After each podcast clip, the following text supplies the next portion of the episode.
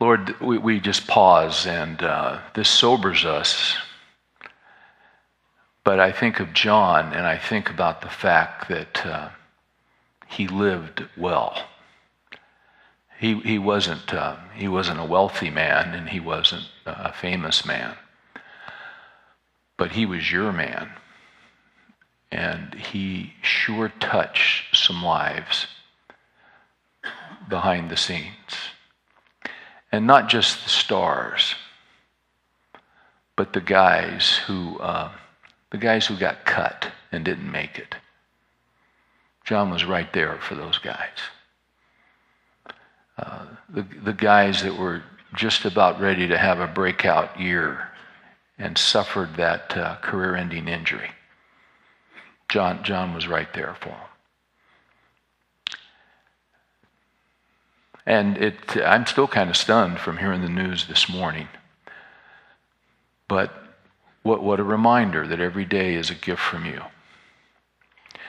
We, we, we would pray for his wife, Carol, and for his kids. We, we know they're just, they're in shock. That uh, they would uh, experience the comfort that only you can give you don't get over something like that overnight. It takes takes a long time, and in a sense, in a sense, you never get over it. But thank you, Lord, that John is in your presence. To be absent from the body is to be present with the Lord. And there's going to be separation with John and Carol and the kids for a season. And then there will be a reunion forever and ever and ever. It will never end. That's the great uh, hope, that's the great truth of Christianity. If there's no resurrection, if Jesus did not come out of that tomb, Paul said, we are fools absolute fools. But, Lord Jesus, you came out of that tomb. And you are our living Lord. And that's why we pray. And that's why we see you work in our lives. That's why we see you navigate us, lead us, encourage us because you're alive.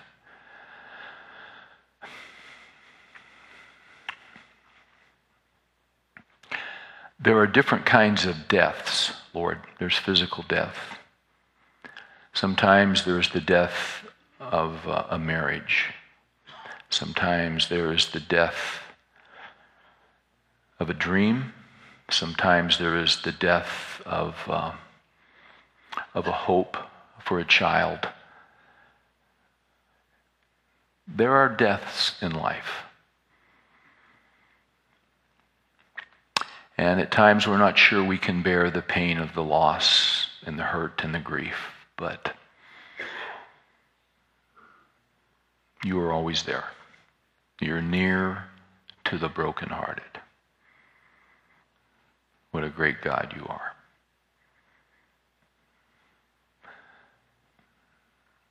We pray these things in Jesus' name. Amen.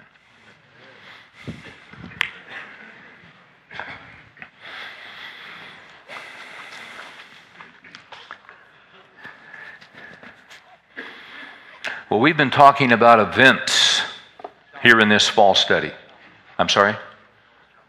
John Weber. Yeah, that's all right. We've been, we've been talking about events in this fall series. Different kinds of events, different kinds of events that uh, uh, you, you, know, we're on a path, we're on a trail, we're on a journey, we're following the Lord. Uh, I always think of Psalm 139. Uh, actually, it's Psalm 90.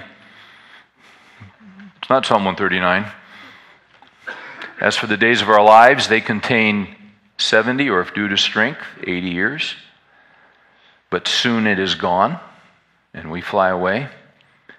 And you jump a verse, and he says, So teach us to number our days, that we might present to you a heart of wisdom. Yeah. So from, from the womb to the tomb, we're on a journey. And God's overseeing our journey. Uh, we're going to encounter different events. And we've been talking about these events throughout this fall. Uh, there is an event we're going to encounter as believers that, quite frankly, we don't like to talk about. But it's reality because it's part of the journey and it's part of the path that the Lord takes us on in order to do the work that He wants to do in our lives. Uh, Isaiah 55 8, we quote it all the time in here, where God says, My ways are not your ways. Now, I want to show you one of those ways that are not our ways that we're going to encounter on the path as we're going through life. If you'd have your Bible, would you turn me to Romans 8?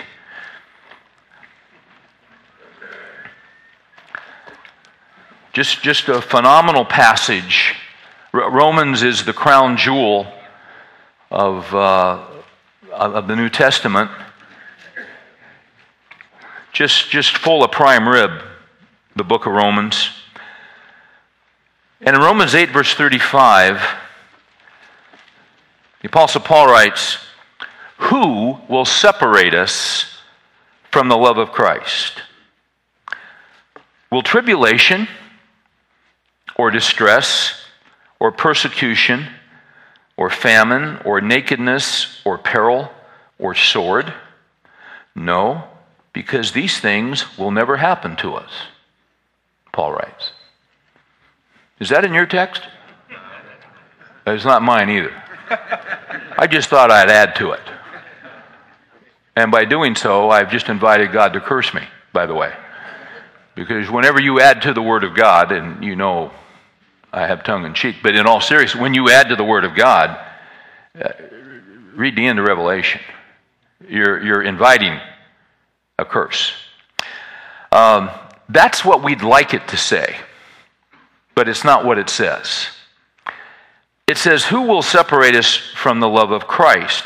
Will tribulation? Oh, because you see why he, the reason he says that is that on this journey, you're going to encounter tribulation on the journey. And sometimes the tribulation is so weighty and so great and so grievous that you wonder if indeed God loves you. Sometimes the distress is so great. You wonder about the love of God. We don't know much about persecution in America. I think it's coming our way. We already see it. But a lot of folks in the world who love Christ, they know a lot about persecution. That'll, that'll break your heart to see someone you love persecuted. One of the leaders in, uh, in Gaza was gunned down, was assassinated a few weeks ago. Left a guy was in I think in his late 30s. Left a wife, several kids. Famine, nakedness, peril, sword. Who will separate us from the love of Christ?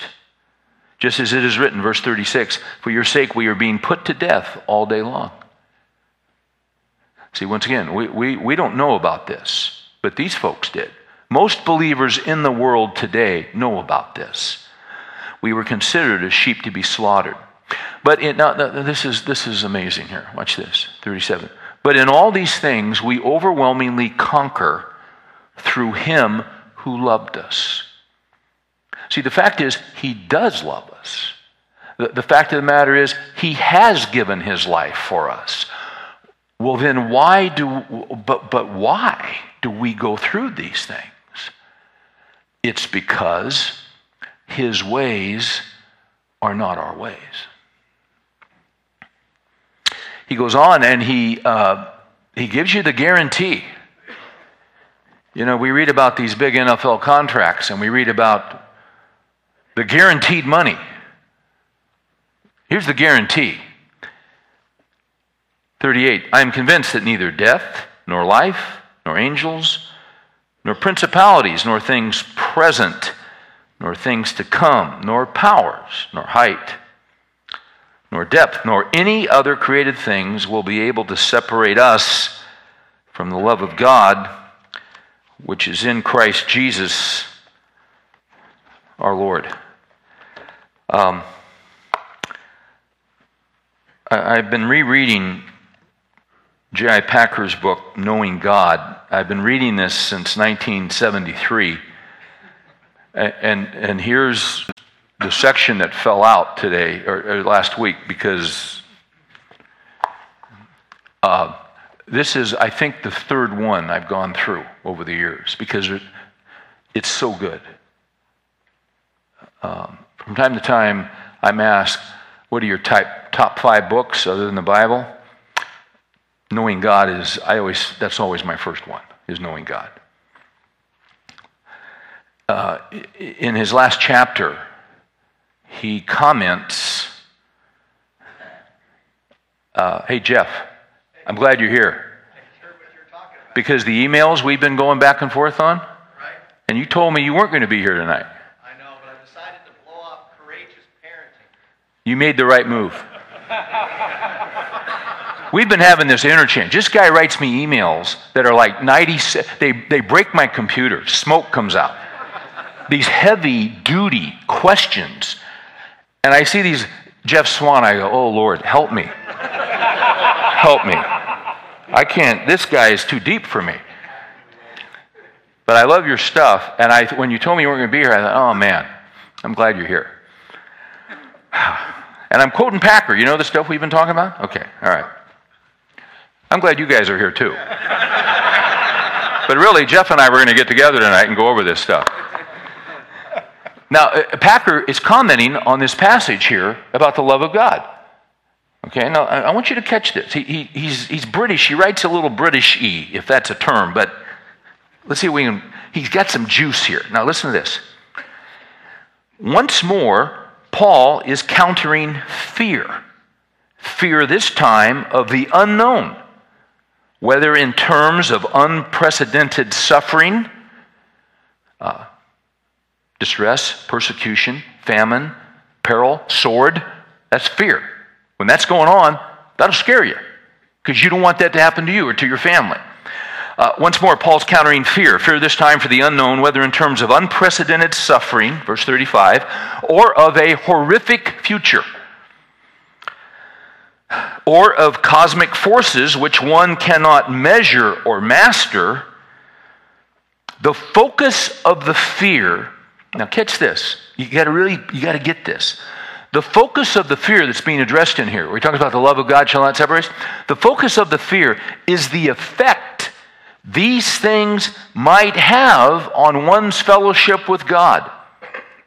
By overwhelming, here's what fear does by overwhelming both reason and faith, and so destroying sanity and salvation together. In other words, the fear of what might happen gets so huge and so overwhelming, it overwhelms our faith and the peace of our salvation. I mean, this stuff, fear is a force. It's a force.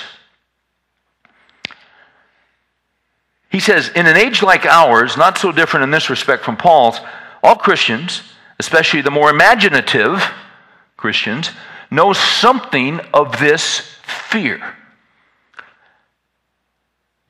Uh, the reason he says imaginative, if you're a guy with a great imagination, and you get going on fear, you can drive yourself, you can drive yourself crazy. You can, you can terrorize yourself by letting your imagination go wild. Well, what if that happened? Well, what, and what, what and, oh my gosh, and what if that happens? And, and, and what if this, this happened to me two nights ago. I had I had an attack of fear that I have, like, and I'll tell you, the last time I had an attack of fear like that was 10 years ago. And it hit me, it hit me, it hit me out of the blue. And I'll tell you, it's really interesting. I tell you, it's really interesting. I'd had a conversation that afternoon with Mary. And you know what I said to her? Because she knows me like a book. And I, and I deal with fear. And I was talking to her about a situation, and I said, You know, I've been doing a lot better on fear.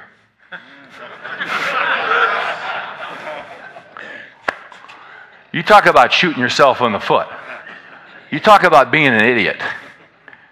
And I mean, two hours later, I was tied up in knots. I was tied up in absolute knots. It took me two hours to walk it off and work through Scripture.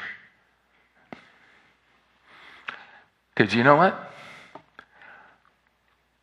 I, I, got a fairly fertile imagination.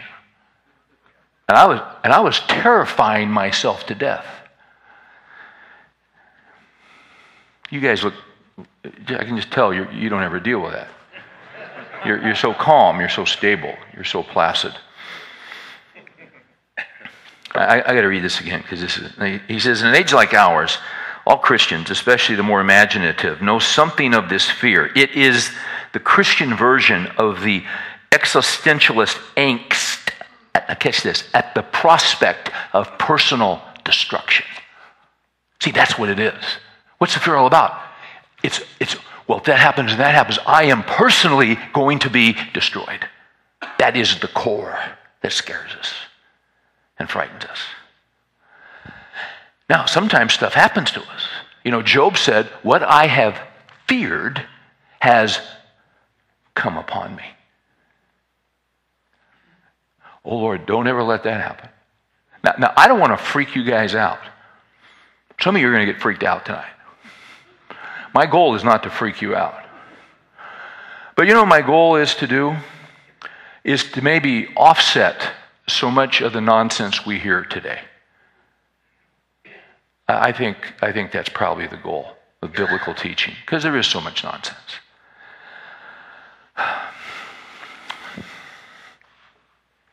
I've been, uh, I've been reading a book. I, I, I read a lot of books.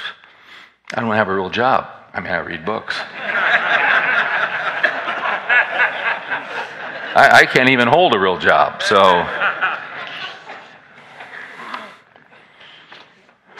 But, but I think before I tell you about the book, I want to read this from uh, this anonymous poem. I, have I've seen it in about four different books, and nobody knows who wrote it. But catch this. When God wants to drill a man, and thrill a man and skill a man to play the noblest part. When he yearns with all his heart to create so great and bold a man that all the world shall be amazed, then watch God's methods and watch his ways. How he ruthlessly perfects whom he royally elects, how he hammers him and hurts him, and with mighty blows converts him into trial shapes of clay which only God understands. While his tortured heart is crying and he lifts beseeching hands. How he bends but never breaks when his good he undertakes, how he uses whom he chooses, and with every purpose fuses, and by every act induces him to try his splendor out. Then man will know what God's about. I sort of like this poem but I sort of don't. It's so right and it's so true, but it disturbs me because God will drill you. God will thrill you. And He wants to use you. But in order to do that, He's going to drill you and He's going to hurt you. And, and uh, which brings me to this book. Lon Solomon has written a book called Brokenness. I found this in the bookstore at Hume Lake Christian Camp a couple weeks ago, California. And I've heard of uh, Lon over the years. I know he's good friends with Chuck. I've never met Lon. I never heard him speak. He's pastor McLean Bible Church in Virginia. Um, uh, you know, I, I, here, here's what I'm thinking. I'm really not going to teach tonight. I'm going to let Lon teach. Th- this is. Um, I want. I, I, here's what I'm going to do for a little bit. I, want to read some of this stuff to you because this is profound stuff. And uh, you see, guys, if I was going to title this, and by the way, Lou, here's the title. The title is When God Breaks You Down. Because you're going to encounter that, and I'm going to encounter it. So, well, well, hey, I don't want to be broken down. Well, join the club. But you're going to get broken down. Well, why? Well, it's a great question. I don't want to get broken down. Well, you know what? That's how God does it. That's how God works in the, in the lives of his men. Well, I didn't sign up for that. Of course you did. You're not stupid. You, you know what happens, guys?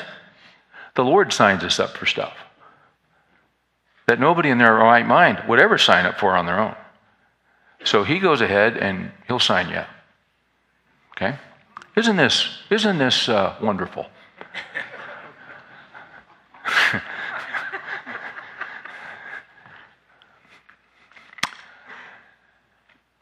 uh, You, you say, yeah, but I thought it was supposed to be my best life now. No. No. You don't get your best life now. Did you know that? You guys know what I'm talking about? There's a big book out called Your Best Life Now. You don't get your best life now. You get your best life when you die and you go to heaven. Now, we can have a good life here. And God's good and God's faithful and He's a wonderful God. But his ways are not our ways. And see, this is how, um, you know, we're real big in America on church growth. This is how you empty a church. this is how you buy, this is how you get everybody into a big building and then empty it and the church bankrupts. Because who wants to hear this stuff? Uh, Lon's written a book called Brokenness. I want to read you a little bit here for a few minutes, okay? This is going to ring true with you. It's going to ring true. And, and for a lot of guys in here, it's going to explain some things, some tough things. And maybe Jeff will quit e- emailing me. I, I'm really hoping that's going to happen as a result of this tonight. That's my real prayer in my prayer closet. All right. He says this it's called Brokenness. He says, This book is based on an intensely personal relationship with my daughter, Jill. And he's got, I think, three or four sons. Its tenets were learned in the fires of deep suffering. God taught me the truths of this book at the bottom of the worst emotional black hole that I've ever experienced in 56 years of living. I can certify that the precepts in this book are, as David says in Psalm 19:9, sure and altogether trustworthy because I have lived them. And then he goes on and talks about how he and his wife, they had these boys, but they'd always wanted a little girl. And uh, they had three boys, and after his wife turned 40, they thought, well, you know, that would have been nice. And then his wife gets pregnant, and they have a little girl. It was the dream of their life. For the first three months of her life, Jill was a normal, healthy baby. Then we noticed something wrong with her arms.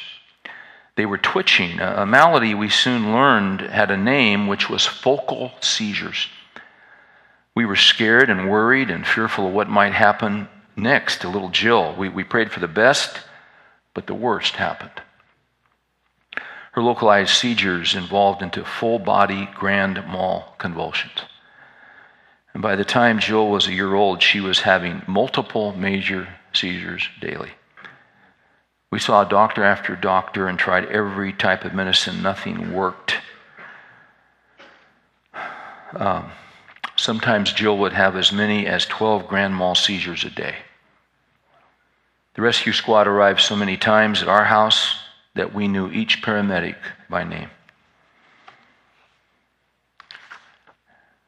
On Jill's first Thanksgiving Day, she had 19 grand mal seizures.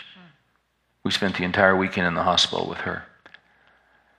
Uh, in 2000, she almost died from a rash of uncontrollable seizures. With heavy hearts, Brenda and I began to plan her funeral service. Despite the odds, Jill survived but lost the ability to walk, stand up on her own, or even sit in a chair without falling over. To date, Jill has had nearly 6,000 seizures that have profoundly damaged her brain and left her severely mentally retarded. Yet, to our dismay, none of the doctors who had been treating Jill were able to tell us exactly what went wrong with her. He goes on and mentions they, at John Hopkins, they finally met a Dr. Richard Kelley, and, and he was able to help remarkably. Uh, Jill's disorder, he said, could not be cured. It could be treated, though, by a unique treatment of vitamins and antioxidants. And she started this regimen in 2000. Her improvement has been nothing short of miraculous. She has gone from nearly 12 seizures a day to one or two, er, uh, one or two every four weeks. She's regained all of her mobility and he's even begun to learn some new skills. Nevertheless, the damage from thousands of seizures has left Jill severely impaired. She's lost the ability to speak, which she once could do and is now completely nonverbal. She is not potty trained, nor can she dress herself. She recognizes her family, but she cannot understand even simple commands or grasp even the most elementary concepts. If she kicks the covers off during the night, she will lie in the fetal position and shiver, unaware of her need to simply pull the blankets over her. If she went outside in cold weather and became chilled, she could not fathom the idea that a coat would warm her. She has no conception of danger and for her protection, someone must watch her every minute of every day for the rest of her life. Apart from a miracle from the Lord, Brenda and I will be caring for Jill until we or she passes away. The impact of Jill's sickness has been devastating for us. There was the physical and emotional exhaustion we experienced.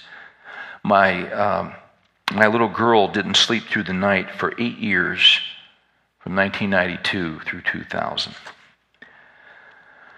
Uh, we were walking zombies for those years, exhausted, spent, burned out. Then there was the grief the grief of watching our dreams and plans for our little girl vanish. There would be no shopping trips to the mall where Brenda and Jill could laugh and buy clothes. There'd be no piano lessons, dance lessons, first dates, prom nights, or teaching Jill to drive. I was never going to walk my little girl down the aisle or watch her become a mother. This isn't your best life now, is it? And see, guys, let me tell you something. If you don't have truth from the Word of God, you'll cave under the pressure. Because it's absolutely heartbreaking.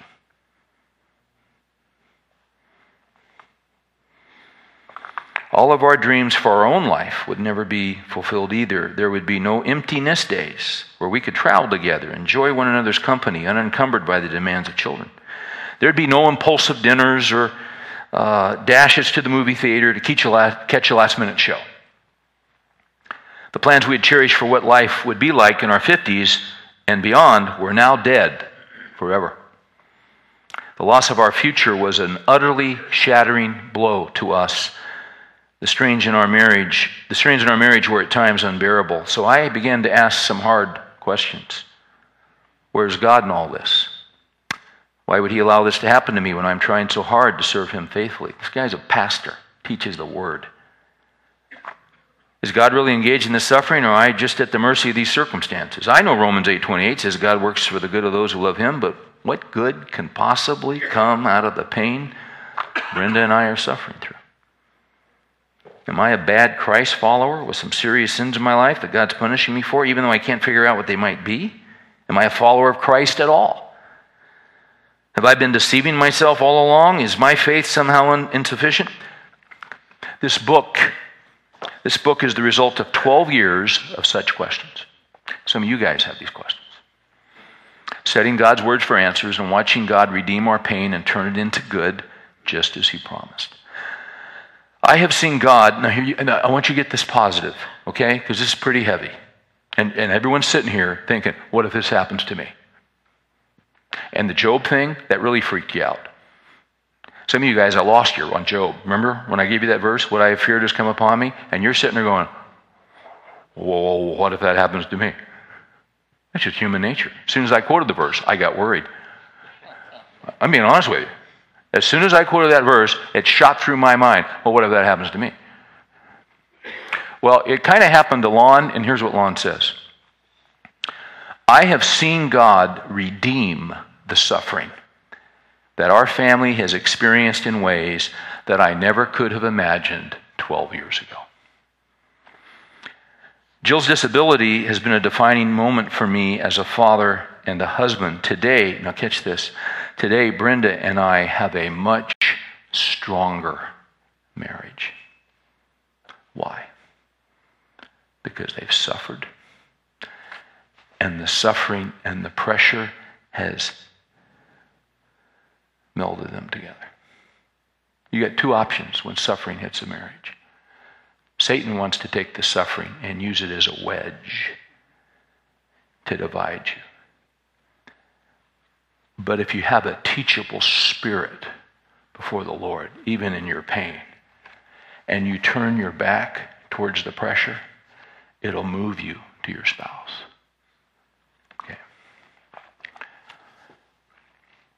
Jill, catch this, Jill has made me a better pastor.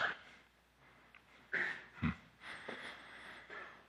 Providing me the foresight to want to help others with disabilities.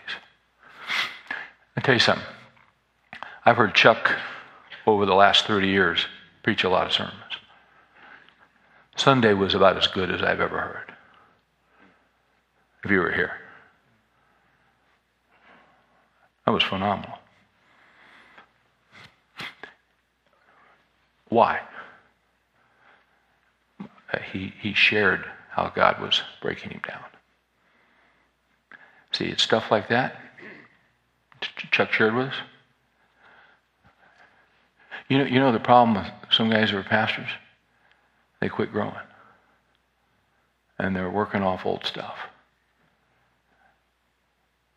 That's not happening with Chuck.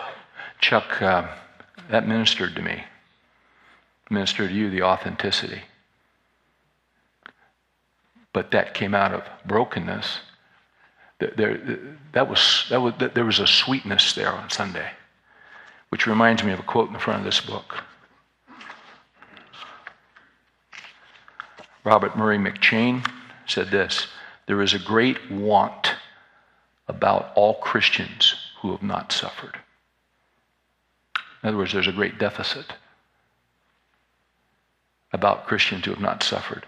Some flowers must be bruised or broken before they emit any fragrance. All the wounds of Christ send out sweetness. All the sorrows of Christians do the same. Oh, by the way, the guy that wrote that, do you think he had an easy life? Do you think he was enjoying his best life now? Somehow I don't think so. So uh, this guy, you read this and go, oh my gosh, you know, and uh, this little girl has made me a better pastor. Why? Well, this guy has got a huge church in D.C. And thousands of people come in, and he talks about in his book that when he was a young guy, he just wanted to be used, and he wanted to have a big church, and he wanted to be real effective. But he had a lady in his church who kept praying for him and kept sending him notes uh, and saying, Lon, you're, you're too proud kind of ticked him off. Lon, you need to, uh, you got a real big ego, Lon. And it just, it just really hacked him off. Wouldn't that hack you off? It hacked me off. But then she'd say, eh, eh, eh, she wasn't trying to take him down, but she'd say, Lon, I pray for you every day. Every day. I love you, Lon. That's a little scary to me, you know? But this lady could sense This guy, you know, this guy is phenomenally gifted, but there's something not there yet.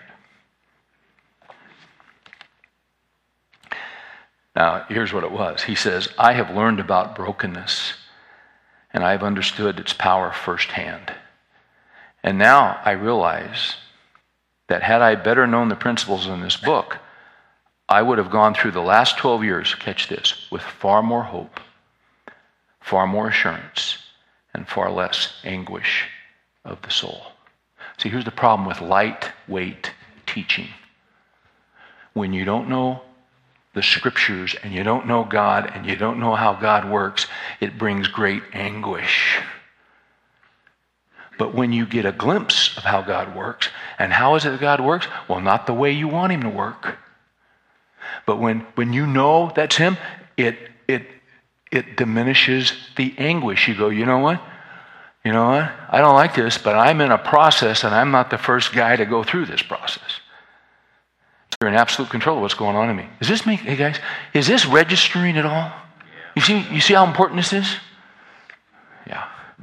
Because see, once again, you, you, we get in these situations and we're and we get fearful. We get fearful of why do we get so fearful? Because the potential of our personal destruction.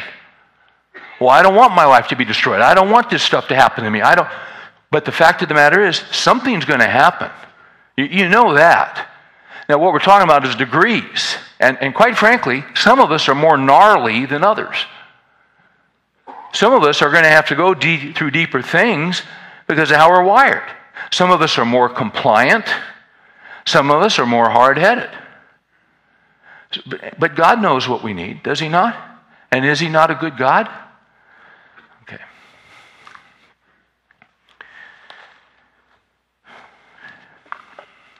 It's kind of heavy, isn't it?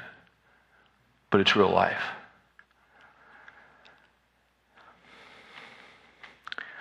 All right.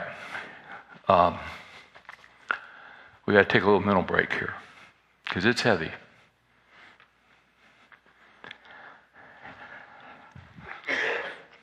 Now, I want to flip over to another section here. Because as I'm saying, I'm not teaching tonight, I'm just reading. But I'll tell you, I'll tell you something. There is a ring of truth and authenticity that can come from no other way than hardship and from suffering. When you see when you see the real deal, you know it, don't you? You sure you do. Okay.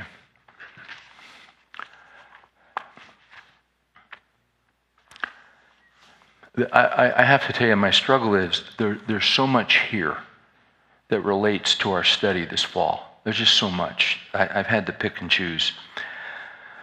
Uh, he has a chapter, chapter four, called Embracing the Product, Resisting the Process. We all want maturity, don't we not? Yeah. Listen to this. Everybody wants to have the wisdom to make good decisions. Goes back to what I was saying to the kids at Liberty this week. Uh, what do you need to make good decisions? You need wisdom. Everybody wants to have the wisdom to make good decisions, but nobody wants to go through the process of making the bad decisions that it takes to get there. Everybody wants to be a great athlete, but nobody wants to go through the off the field discipline that it takes to get there. The very same thing is true when it comes to brokenness. As Christ's followers, we can see the great benefits of being broken, but we recoil at the process that it takes to get us there.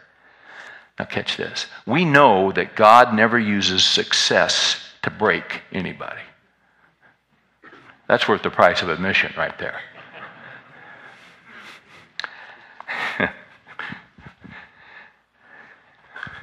Isn't that true? But what is it that we all want? Success. What we want. That's what we're after. Of course, and of course, we're just guys. I mean, it makes sense. But that's not how God emits the fragrance. That's not how it comes out. See, because when we get real successful, you know what happens to us? We got to be real careful because we tend to get proud and we tend to get arrogant and we tend to get a little, yeah. Now, catch this. Have you ever, um, Have you ever uh, met someone who's really been through deep suffering, but they have just such great, they have an unbelievable substance in their life? Well, that person has been broken before God. He's, Lon says, no one regrets being broken because on the other side of brokenness lies new intimacy with God and new power to serve Him. However, no one who has been through the process would dare say it was easy or that they ever wanted to go through it again. Some of you guys went through boot camp. And every guy goes through boot camp says, you know what? It was the best thing that ever happened to me. Turned me from a boy into a man. Would I ever want to go through it again? No. But it was the best thing that ever happened to me. Right?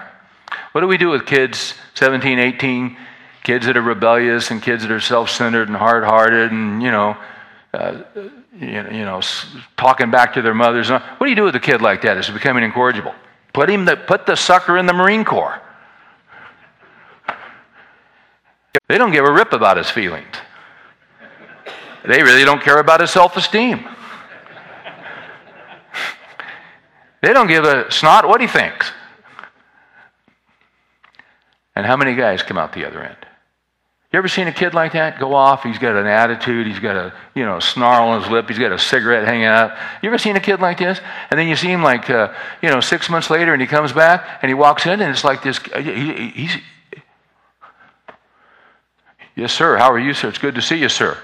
It's good to be home. Yes, sir. Yes, sir. Can I have get you a chair, sir? Yes. And this kid had beat the crud out of you. He'd slap you silly six months before. You guys know what I'm talking about.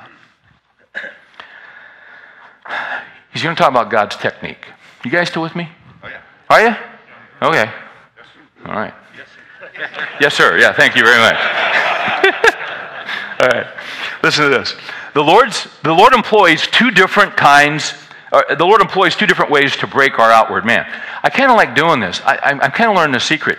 If I just come in here on Wednesday night and read other guys' books, um, this is a pretty good deal, Roger. I don't have to really study. I don't have to do a whole lot except, you know. And see what I do when I go out a lot on the weekends, I listen to Chuck stuff and then I go preach it all over America. and do I give him credit? Are you kidding? Okay. But when he gets it on the radio, that's when I get in trouble. So. the Lord employs two different ways to break our outward man, Watchman Nee said. One is gradual, and the other is sudden. Neither of these tex- techniques is mutually exclusive. God uses them in concert with one another to accomplish his work of breaking. Uh, the first technique we'll discuss is the ongoing lifelong process. No one is ever fully broken, no one ever reaches zero resistance to God. So God employs a gradual, ongoing process of trials and struggles to deepen and enhance our brokenness. Those are different events that we encounter in life. Okay. This process continues throughout our lives. There is a second technique, however. Even though brokenness is a lifelong process, God's plan of brokenness always calls for at least one bedrock shattering experience for every Christ follower. This experience is like the one God gave Moses in Exodus 2 and 3. This shattering experience is the part that normally comes first chronologically and sets the whole process of brokenness in motion for the rest of our lives. It is also the part that people remember all their lives.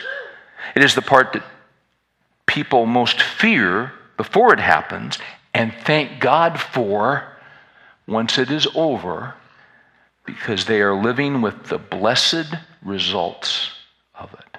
Let me stop here for a minute. You guys have been here. I told you the story when I was a young pastor in my first church in California, and I was pretty. Um, oh man, I was pretty aggressive. I wanted to grow this thing, and I'm up in the San Francisco Bay Area, which, you know, is the Bible Belt of California. and um, and my hero, this guy who was 15 years older than me, was this guy down in LA named Chuck Swindoll. And I saw what God did down there with Chuck, and I thought, I'm 27. I said, you know what? I mean, I never said this publicly. I mean, because I wasn't that stupid. But in my heart of hearts, I thought, you know what? I want to be, I kind of like to be the Chuck Swindoll up here. How stupid is that? And, uh, So I'm real driven. I'm going to grow this little church, and I'm going to make it into a big, you know. You know I mean, I don't, I don't. Do I understand the process? How? No, I'm just some rookie with a seminary degree. What do I know? Just a yo-yo kid. Uh, a little too confident, a little too arrogant, a little too much ego.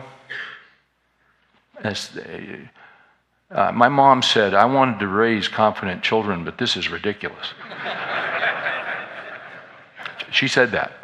So I didn't suffer from a lack of confidence. So when you're overconfident, what does God have to do with a guy like that in order to use him? He's going to beat the crud out of you. And he's going to put you to a point where you lose all of your confidence. And what I thought was going to happen there didn't happen, and I just burned myself out, and I wore myself out, and I got emotionally exhausted. And anyway, I left that. I don't want to recount this story because some of you guys have heard it uh, I, I thought I was going to this one church and I didn't. I was out, I was out for, I, I, I, I didn't have a ministry for almost a, a year. And then when I finally went to a church, it was this little tiny church full of old people. And I'm about 30, and the average age in there was in the 70s. And oh man, those were hard days for me. It, it, it broke my heart and it crushed me. And I went through a deep depression. And uh, I lost all my hopes and I lost all my dreams, and I would cry sometimes three and four hours a day. See, I'd been so confident before, but I couldn't grow this little church. I had reached the end of my, I mean, I, I tell you what. And, and you know what put, you know why I cry so much? Because my dream, I, I, I didn't want to be Chuck, but you know, I wanted to be used. Um, I, I, I just, uh, I was so crushed and I was so broken down. And uh, you, you, know what, at the heart of it was, I thought God would never use me because I was such a failure. See, I didn't understand how God works. And it took me about three years to pull out of that depression. Now, I'm going to jump ahead about 10 years. I told you guys the story when Tom Miller in Fort Worth rented the Will Rogers Auditorium for a men's conference. And I thought he had lost his cotton picking mind because I was the speaker. And I'm thinking there might be 160 guys, and he rented that because we could. He, he thought we'd have 1,600. And when I walked in there and there were 1,600 guys, see, I thought just a few years before I thought God had never used me, and now I'm walking in and there's these guys, and I was freaked out. And I, I, I, wasn't sure I was supposed to be there. Now, 10 years before, I was convinced I was supposed to be there. Oh, yeah, well, this fits. Sure. I'm the guy. That's what I'm supposed to do. But see, God doesn't use guys like that. So he had to knock the crud out of me. And I walk in there and I'm shocked. And I go, what am I doing here? There's a hundred guys better than me to ought to be here. And so we do the conference Friday night and Saturday. And then after lunch, we took a break. We did a question and answer thing because we're giving them so much stuff. And I'll never forget this as long as I live. The first guy up to the mic got up and he said, I have a question. And everybody's looking at him. And he broke down. He was about 30. And he started, he started in front of he started sobbing convulsively.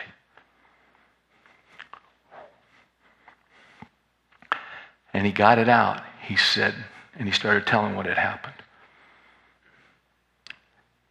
And every guy in the room was riveted on him, and everybody just broke for this guy. And I'll tell you, and he laid out the situation. He looked up at me, and he said, Steve, what do I do?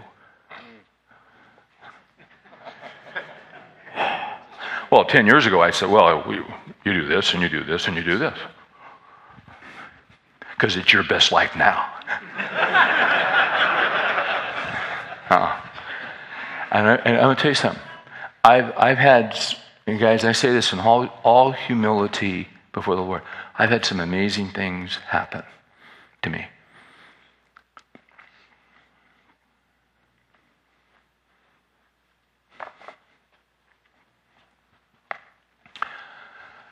Some amazing things. I'll never forget this moment. And when that guy who was so broken, I can't, I can't restructure the moment for you. When that guy looked up at me and all these guys are there, he said, Steve, what shall I do? What do I do? And I said to him, I said, The Lord is near to the brokenhearted. And he saves those who are crushed in spirit. I'm going to tell you something. That was a holy moment. You know, Proverbs says, like apples of gold in settings of silver, is a word spoken in right circumstances. Uh, the Holy Spirit used that scripture and brought it to my mind for some reason. And it, it was like in that whole auditorium, it just went, that, that was God. I, I no more could have been tuned into that guy 10 years before. I no more could have given. But see, I knew how crushed he was. I can't, I can't manufacture what it was. I'm telling you, it was a holy moment. We had one of those Sunday when Chuck was sharing. I'm sitting right back up here, and I didn't want to move. You, you know what I'm talking about. Every once in a while, you'll see that. That's God. That's God. And that happened. But, and I have to tell you something, I've never forgotten that guy and that moment because when, when I saw the connection in his heart with, with that verse at the right time, I, I have to tell you something. In my mind, here's what, I'll never forget this. I saw his eyes, I saw his, it was just the right word. The Spirit of God did it. And the thought came, I thought, this is why I suffered. This is why.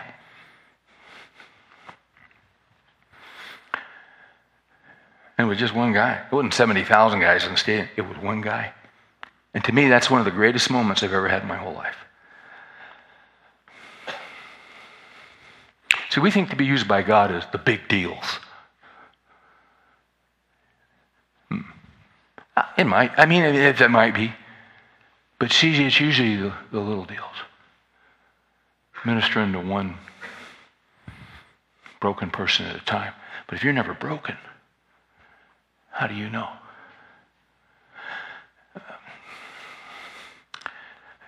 Uh, what Lon goes on and does is that he shows in the scripture, in every significant man that God used, that uh, God went through this process.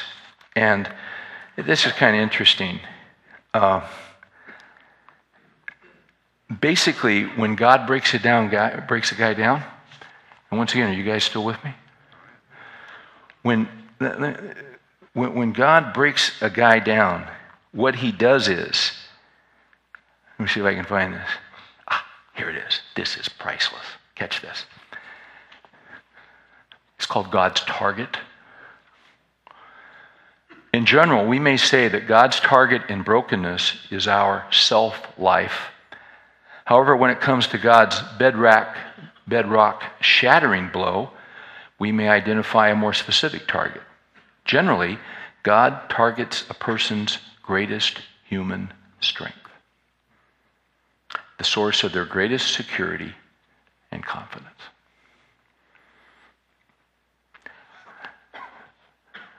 I'll get up and speak anywhere. I don't have any fear. I'm 27 years old and stupid. oh, sure. You got 10,000 guys? I, will get up. Sure. Let me talk. Sit down and shut up, you little runt. That's why Ray Stedman told me when I was 27, I'm having lunch with Ray, pastor at Peninsula Bible Church, mentored Chuck mentored Luis Palau. He's with the Lord now. I'm having lunch with uh, Ray at the Elks Club in Palo Alto, and we're talking. And I read all Ray's stuff, and we're talking. I said, "Hey Ray, uh, you know I'd like to write sometime." He goes, "Oh, Steve, you ought to do that. That'd be great."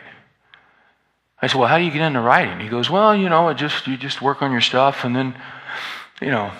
He said, "But you ought to do it." He said, "The process isn't that important, but you ought to write because you can multiply what you're saying and all that."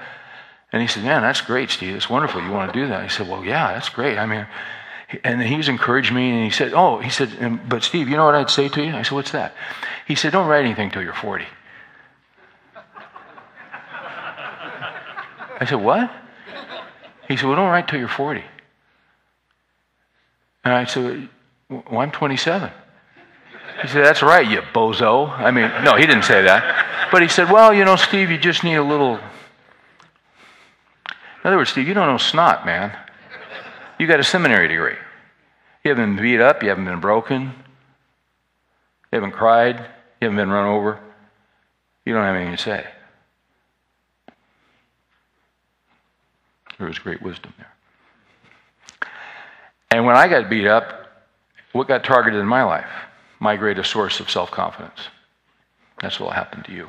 Probably has. I got it. Thanks, Lou.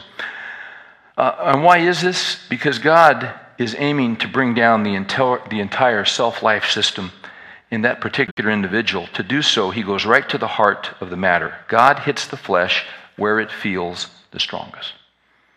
So with Moses, what was Moses' greatest human strength? If you know about Moses in his early years, he was a phenomenal leader.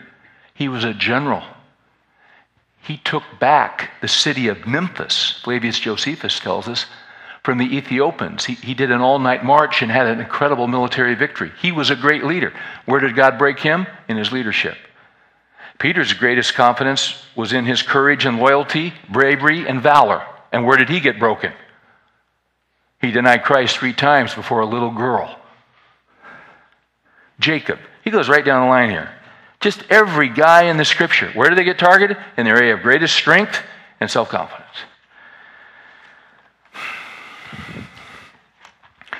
Now, now again, guys, the question is the question is why? Why, why does God do this? Why does God do this? One more section, then we'll wrap it up. The exact instrument that God uses to accomplish the bedrock blow varies for every follower of Christ. Just as no doctor can use the same prescription for every patient, God cannot use the same hammer and anvil for every bedrock experience. Much depends upon the target. Certain weapons work better against certain targets. What I'm really saying is that God's broken the strategy is unique for every believer in Jesus Christ, regardless of the specific tool he may choose. God's bedrock experience always involves failure, frustration, loss, setbacks, weakness, illness, heartache, suffering, disappointment, and pain. God never, deliver, God never delivers the crushing blow of brokenness by means of Bible study, prayer, sermons, witnessing, or fellowship. And that's what we all focus on. But, but, but you say, wait a minute, but we study the Bible and we pray. Yes, we do. And why do we study Bible and pray? because we want to have God's Word. And why do we do that? Because we need it to grow and we need it to be used by God. But, but, He's got to take us through the process so that we are desperate and have nothing else to depend on. All that we've always depended on is over, it's gone. What's the phrase we used a couple weeks ago? You don't know that God is all you need until God is all that you have. Everything else is gone. God works strangely. His ways are not our ways. Now, now, guys, look at. You know what David said? It's it's uh, it's. I, I got you know what? I, I can't. I, I'm blanking on the verse. Let me just tell you what he said, and you can look it up. I'm just blanking. I want you to catch this. We got to close on a positive because this is, man, that was so heavy. That was just unbelievable. Right, look at what David said. And did David know anything about brokenness? All right, you know what David said? David said, It was good for me that I was afflicted. Have you walked with Christ long enough in your life that you can already say that. What you went through that you didn't want to go through. Can you look at that and say, it was good for me? There's more depth. Would your wife say, you know what? It was good for you. Man, was it painful? Oh, it killed me. Did I want to go through again? No. It was good for me. It was good for me. What did Paul say? Three times I asked the Lord to take this thorn away. And the Lord said, the Lord said, My power is perfected in strength. And I wish it said that. but it doesn't say that. My power is perfected in weakness. And that's the last thing any of us ever want. But it's the greatest thing that can ever happen to a guy. Because when we get weak, Paul says, when I am weak, then I am strong and I can be used. No suffering in your life or in my life is wasted. Packer's got a thing in here, and he says when we get to heaven, we will see we will see that the path God took us through was the maximum path of goodness for our lives. There was no other path that would provide more goodness than the path we've been on because He's such a great God. So our trust is in Him. And we don't have to be afraid, we don't have to be fearful. Because when He afflicts us, it's because He's going to use us. And there won't be perpetual affliction we'll reach a point we'll say, it was good for me. I wish I had another hour. But we'll get an hour next week, Lord willing, when 12 of you come back. let's stand, guys, and let's pray. Well, Lord, we are grateful that you tell us the truth. There's uh, so much propaganda out there, and there's so much cotton candy, and uh, we don't need that stuff. We, we can't live off it. It doesn't sustain us. We'll, we'll die of malnutrition, and fear will kill us. And Lord, the, the fact of the matter is, Lord, we want to end where we started. What can separate us from the love of God? Not a little girl with seizures, not uh, Lou Gehrig's disease, not a wife cutting out on us, not a business failing.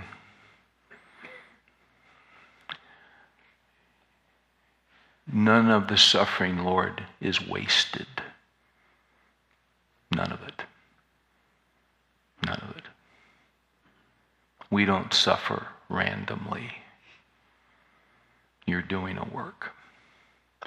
Would you help us, Lord? Would you help us now? Hey, Lord, would you help me? Because you know why I was so fearful the other night. You know why. And Lord, I'm still a little fearful. Because I don't know how that's going to turn out.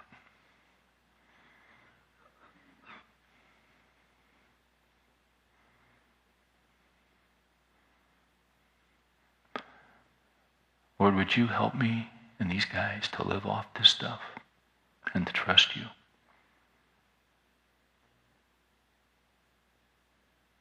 We can trust you. We can't be separated from your love. You'll do what's right. You'll make a way. We will not be destroyed. In Jesus' name we pray. Amen.